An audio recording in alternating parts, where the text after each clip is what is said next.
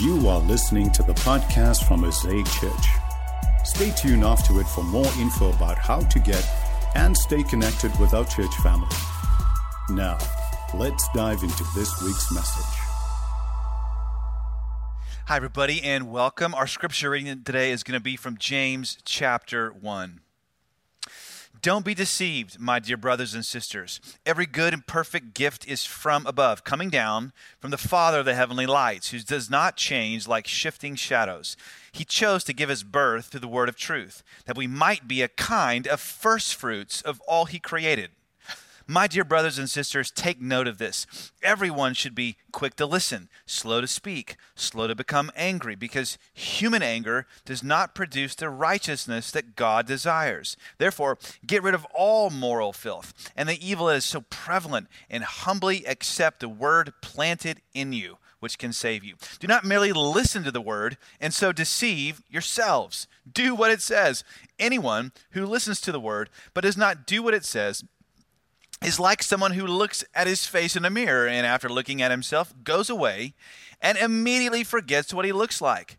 But whoever looks intently into the perfect law that gives freedom and continues in it, not forgetting what they have heard, but doing it, they will be blessed in what they do. Those who consider themselves religious and yet do not keep a tight rein on their tongues deceive themselves, and their religion is worthless. Religion that God our Father accepts as pure and faultless is this: to look after orphans and widows in their distress, and to keep oneself from being polluted by the world.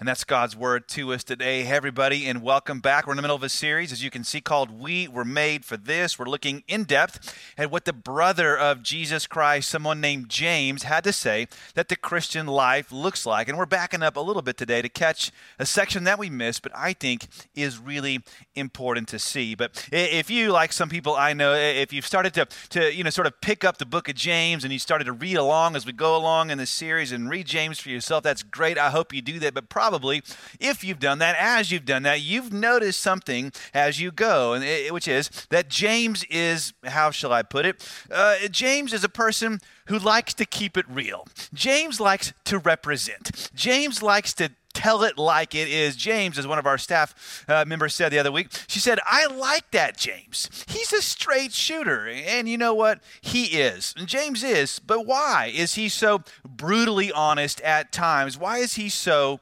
direct? Well, on one hand, James was none other than the brother of Jesus Christ. James was someone who came to believe because he didn't believe at first. James was someone who came to believe that his brother was God, his own Lord, and seeing your own brother come back from the dead will give you courage to be a truth teller. But along with that, James was also someone who was steeped in Jewish culture, who had been taught the Ten Commandments, and above all, had a view that this world was a world, the world that God created, and because God made it, God knows what's best for the world.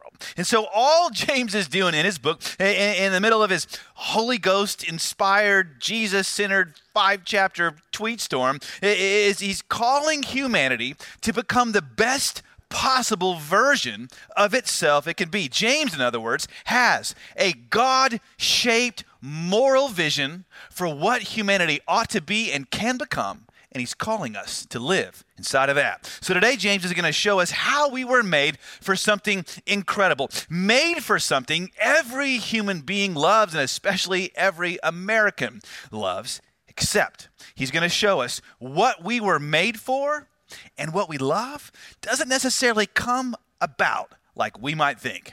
James is going to show us today, and here's a, here it is, here's a big idea, that we were made for the liberating paradox of Christian freedom. We were made for the liberating paradox of Christian freedom. What do I mean? Well, years ago, someone named Martin, no, not the dude with the nineties T V show, but another Martin, Martin Luther, someone who launched a whole movement of freedom in his day. He put the liberating paradox of Christian freedom like this. A little book he wrote. He said, a Christian is a perfectly free Lord of all, subject to none. And a Christian is a perfectly dutiful servant of all, subject to all. And if that thought right there sounds strange, offensive, you know, weird somehow, give me a shot. And let me try to show you today what I think he means and why James is saying we were made for that. So to experience the true kind of freedom you were made for, James is going to say three things to us today. We're going to look at them in turn. First, James is going to say, don't be that guy. Then he's going to tell us, don't do that thing. And finally, he's going to tell us, do look into the something that became a someone. Don't be that guy. Don't do that thing. Do look into the something that became a someone. Hope I got your attention so far. All right, here we go. Here's my question. How can we experience the liberating paradox of Christian freedom? Number one, first of all, don't be that guy. Don't be that guy. Don't be that girl. What do I mean? Well, look at verse sixteen. James shoot you straight. He says, don't be deceived, my dear brothers and sisters. So what are we not supposed to be deceived about, hoodwinked about, have the wool pulled over our eyes about? He's about to tell you. God's got a gift for you, he's about to tell us, but you may be tricked into thinking that gift isn't a good gift. Here's how he starts. He says, every good and perfect gift is from above. It's coming down from the Father of the heavenly lights, who does not change like shifting shadows. He's saying God literally isn't shady. He's got a good gift for you. Here it is. Verse eighteen. The gift is he chose to give us birth through the word of truth that we might be a kind of first fruits of all he created. And that word right there, the word first fruits, is the key word. What is, what were the first fruits? Well, this is an agricultural metaphor James is using. In a Jewish culture, uh, when a man planted his crops, the very first thing that grew, the first tomato, the first bean, the first corn stalk that grew was sacred to and belonged to God. And so the people gave them back to God. Those things that grew first were his. They were called the first fruits. And so James is saying to the Christian person, in the same way, you, we are God's first fruits. So here's what he means. Here's the gift. The gift is that God owns you. If you're a Christian, God owns you. You belong to God. That's the gift he's saying. It's a good gift. You belong to God. God owns your time, your money, your body, your house, your car, your resources, your food. He owns your heart. He owns you. You belong to him first. You're his first fruits. And of course, right away, we react. Right away, we don't like that. We say, that doesn't sound like a gift. That sounds more like a curse. But James is saying, no, no, no, no, no. Don't be that guy. Don't be that girl. Don't be deceived. God's ownership of you is a good thing. It's a gift. But why would we react like that? How could we be deceived about that? Here it is. It's all because of how we define freedom in our culture. We are, by and large, are children of the Enlightenment. American culture, by and large, has tricked us, deceived us into defining freedom in purely negative terms like this. We define freedom as in being free from.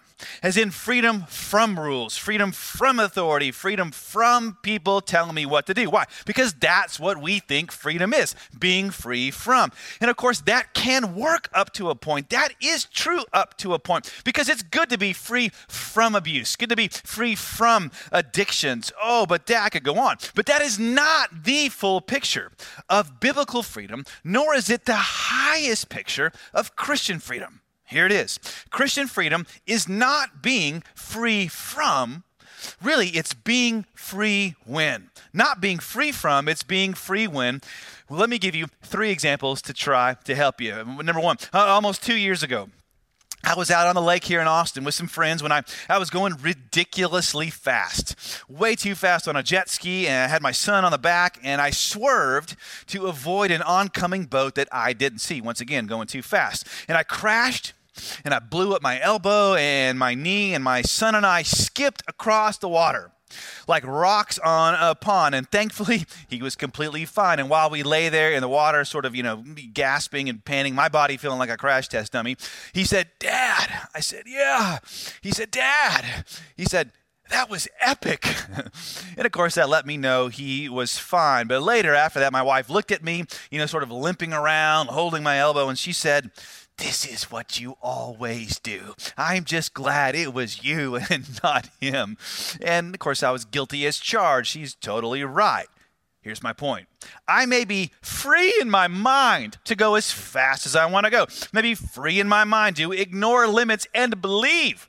I have the reflexes of a twenty-one-year-old man, but I am not free in my body to do so. Therefore, to continue to experience the freedom of good health and a happy body that mm, stays out of the hospital, I don't try to turn a jet ski while I was going seventy-five miles an hour.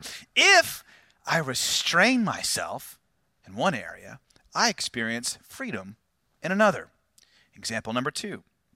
Many of you, including myself, have children who take voice lessons or music lessons of one sort or the other. And when another one of my sons, I'm kind of like Father Abraham from the old song. Father Abraham had many sons. Many sons had Father Abraham. If you know that song, that's sort of me. But another when another one of my sons uh, first started playing his instrument to get him to practice, was like trying to get, I don't know, three, seven, ten cats to take a bath together. It was, to use a word, unpleasant. There was, to quote Christ, weeping and gnashing of teeth. But unless he practices, unless a child practices, unless we practice, he'll never experience the joy of the freedom that comes from playing a piece with grace and emotion and poise and confidence in front of a crowd at a recital. Therefore, to experience the richer, deeper freedom of playing music, he restricts his behavior in other ways. Now you're saying, all right, Morgan,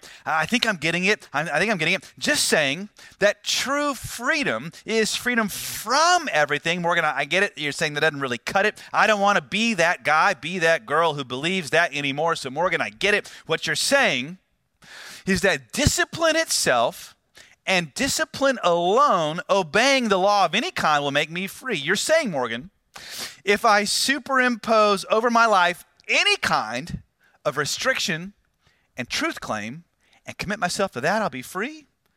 Like, say, for example, Islam, Hinduism, atheism, Americanism, workaholism. No, I'm not saying that. And here's why. Final example. Because most of you watching this today grew up in American schools like I did, maybe some of you were told what I was, internalized what I did, which is this message: you can grow up to be whatever you want. And so when I was a kid and I heard that, I liked the idea of building things, making things out of wood. And so I made a couple of pine wood derby race cars when I was a kid. I took shop in high school. I made my, my mom a cutting board for Christmas one year. You're welcome, Mom. Uh, then uh, one summer during college, I worked a construction job. I dug post holes. I painted houses. I poured concrete, all of that. The only problem was that I was terrible at all of it. My Pinewood Derby cars never won. The cutting board I made my mom for Christmas fell apart shortly. And my boss on the construction site berated me consistently for my overall, here's the word, incompetence. Here's the point. I can imagine all day long I ought to be building high-end homes, but the truth is I do not have the mechanical ability to pull that off. I could restrict myself to doing construction my whole life, and the best I could ever deliver to you would be a flimsy cutting board on a holiday. Therefore, true freedom, here's my point, comes not by being free from, but being free when, as in. I am most free when I surrender to and when I live within the restrictions of my design. The greatest example of this, of course, is a fish. Take a goldfish. Let's say you saw Goldie flop out on the lawn one day. Is that fish free? You say no. I say, why not? Maybe Goldie's chosen to flop out on the lawn. Hey, who are you to tell Goldie he's got to live in the water? It's so narrow-minded of you. Set that brother free. Let him be free on the pavement in August in Texas. Oh, you're saying it's not free. Why not? Because it's not in the environment it was made for, designed for. Is it restrictive to put the fish back into the narrow place of the water? Technically, yes. In reality, no. What is it? Well, when you place that fish back into the water, it doesn't crush the fish. No, it liberates the fish. It sets the fish free. free. It's a paradox, isn't it?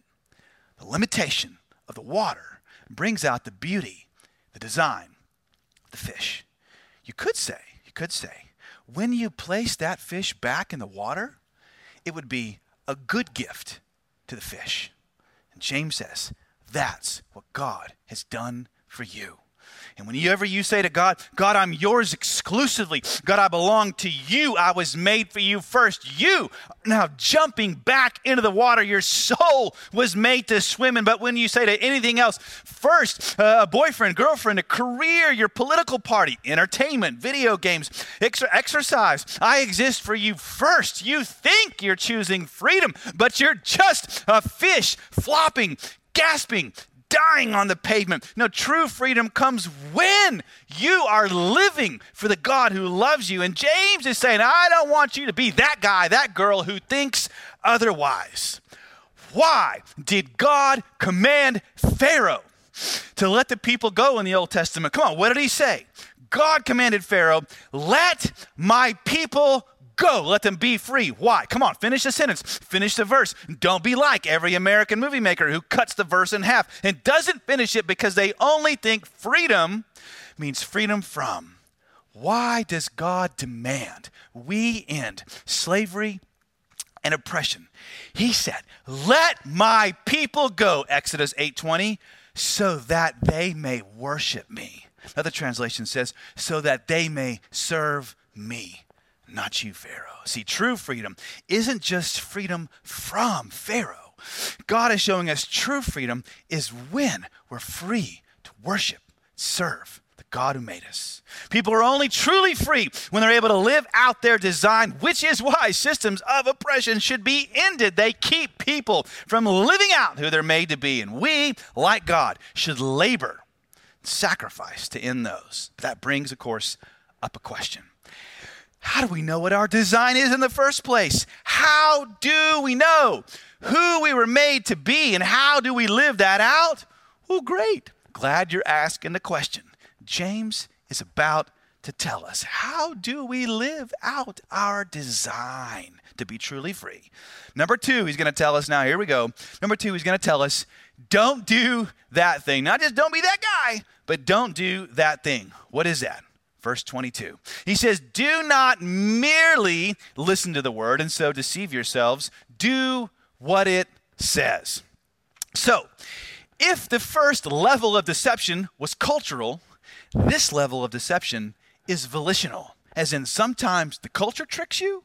Sometimes, sometimes you can trick yourself. To live out your design, he's saying, you have to resist and reject a kind of self-deception. What does that look like? What's that self-deception? James says, all right, here's how self-deception works. He says, yeah, that's, that's like someone who looks in a mirror. Let's say you went and looked in the mirror. You saw that you had spinach in your teeth, uh, you know, crusties in your eyes, something that grew on your face overnight. And then you look in the mirror, you turned around, you walked away from the mirror, and you said, ship shape. Oh, you'd say, I look great. I looked in the mirror, and that fixed it all. What kind of a person could believe that? Oh, a person who is kidding themselves, lying to themselves, deceiving themselves. And in the same way, James is saying, if you only listen to God's word and don't do God's word, you're lying to yourself. You're not really free. You're not liberated as a human being. You're not living out your design. Think about it. Think about it. If you insisted that you knew better about the car you drove than the designer of the car, if you insisted that the whole owner's manual thing was a crock, if you believed the whole owner's manual thing was like some deep state conspiracy theory designed to keep you down and limit your freedom, if you insisted that, then at some point the car would actually break down and your freedom would be limited, wouldn't it? And in the same way, God's word is kind of like, though this is not a perfect or exclusive metaphor, but in a very real way, in this way, God's word is kind of like an owner's manual in the sense that the, the creator, the designer has taken time, taken effort to let you know how you work best. But if you only listen to the owner's manual, if you only read the owner's manual, but you didn't do it, life still wouldn't work right. You wouldn't be free. Now let's say you actually were that car manufacturer. You poured your heart into creating something beautiful and amazing. How would you describe a person who took what you designed? They turned around and said to you, the one who made it, the one who invented it, I don't know what you're talking about. I know what's best for the car you created and invented. Now, if someone said that to you, I don't know about you, but that would sound to me, here's the tough truth James hints at, that would sound arrogant. It would be arrogant to say that. And so if you, in the same way, if I look at his word, God's word, and say, God, you don't know what you're talking about. I'm not going to do that, live like that. That's arrogant, which is why James says one verse earlier, humbly accept, humbly accept the word planted in you, which can save you. And right about now, you may be saying, Morgan, all right, I think you got a point, but come on, Morgan, are you saying that to be free, to experience Christian freedom, I not only have to submit myself to God, I have to submit myself to God's word, the Christian scriptures, what's called the Bible? Yes. Yes, I am saying that. And if, again, you're like most people in our culture right about now, you're going, Morgan, uh, I feel super, even more uncomfortable with that because I don't like what the Bible teaches me. To which I would reply, what does the Bible teach that makes you uncomfortable? Are the parts, say for example, which teach you that God is love, unconditional love, and that he wants to pour his love into your heart in infinite ways for infinity and bring you to be with him for forever, that God wants you to experience that. Does that make you uncomfortable? Probably not. How about the parts which teach that other people should forgive you no matter what, show you mercy in every situation, that, that teach you, that, that teach them that they should love you no matter what. Does that make you uncomfortable? Probably not. So what parts do make you uncomfortable? Well, for a lot of us, and for example, the parts which makes us uncomfortable, I pick one part, is the part which teaches that God actually has a design for our bodies and for specifically, therefore, sexual expression. I'll bet it makes you uncomfortable to hear that God limits sexual expression to the covenant of marriage between one man and one woman, and that he, as the judge of the whole world, has the right to tell you that. So then we should just be honest and say it's really not what the Bible teaches that makes us uncomfortable. It's just certain parts of what the Bible teaches that makes us uncomfortable. But, but think about two things. First, while our culture loves the teaching of Jesus to forgive our enemies, turn the other cheek, lay down our rights on the behalf of others because those things sound so nice, other cultures globally really struggle with loving their enemies. As a matter of fact, when you go to many cultures uh, whose people have been on the receiving end of genocidal experimentation, whose sons have been conscripted as child soldiers, whose daughters have been raped en masse, to look at them and tell them that Jesus commands them to love, forgive their enemies. That makes them uncomfortable. But to tell those same cultures, no, no, actually sexual expression is limited to marriage, that would be like a sigh of relief, a breath of fresh air. It would bring them freedom in that culture. And second, second though, why is it, think about this, why is it that most of the people we know like the same things about the Christian scriptures we like, and the most of the people that we know in our life are uncomfortable with the same things we are uncomfortable with? Why is that? Here's why. And now I hope you can see it. It's because most of our objections to humbly submitting to the Word of God come not from our own intellect, not from how smart we are, but actually from our own culture. We think we're being super smart, super intellectual when we look at some parts of the Bible and say, nah, we're not being that. We're really just being super cultural. You say, Morgan, but what about all the, like the, like the polygamy and the patriarchy I see in the Bible? Um, um, listen, the Bible never teaches you those things. It only shows you those things so you won't do those things, so you won't be that guy. Just like T V shows, movies, plays, they show you characters who make mistakes so you won't do them. It's the don't do drugs episode of the Bible. See, the Bible never endorses those things. It's doing incredible storytelling instead. It shows you why those things fail, and it shows you why not just bad individuals damage people, but bad systems like polygamy and patriarchy damage people.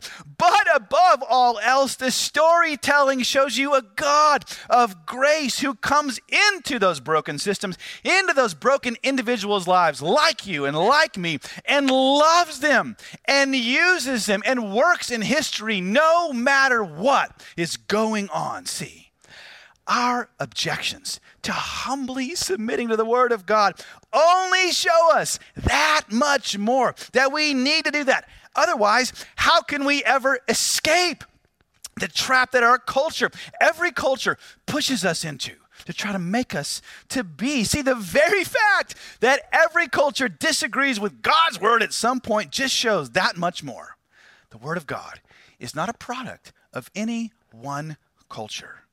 And if your culture agreed with everything in there, that means your culture probably wrote it, which means it is immediately dated, ethnocentric, and ultimately, most importantly, not liberating.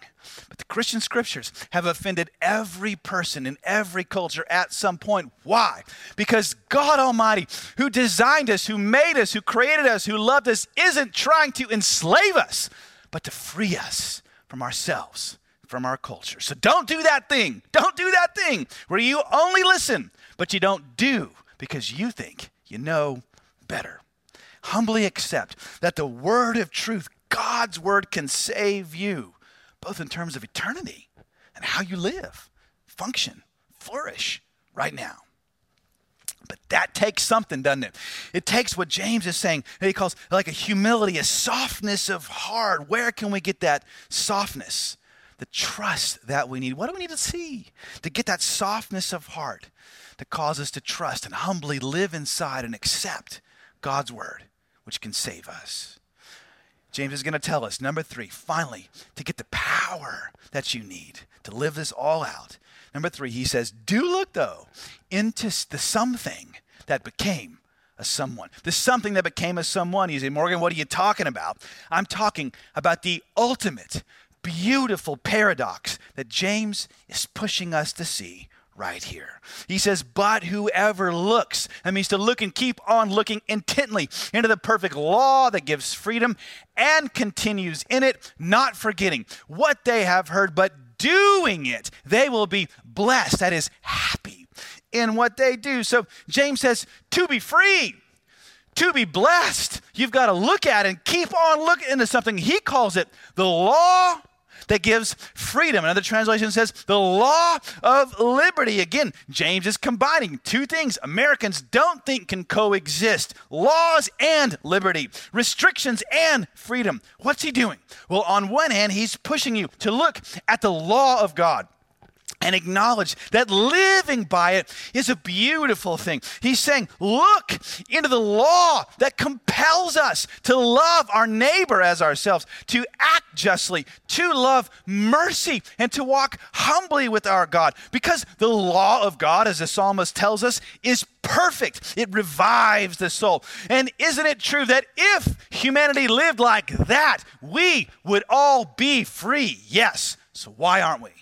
Because at the same time, James is telling us to look into the law.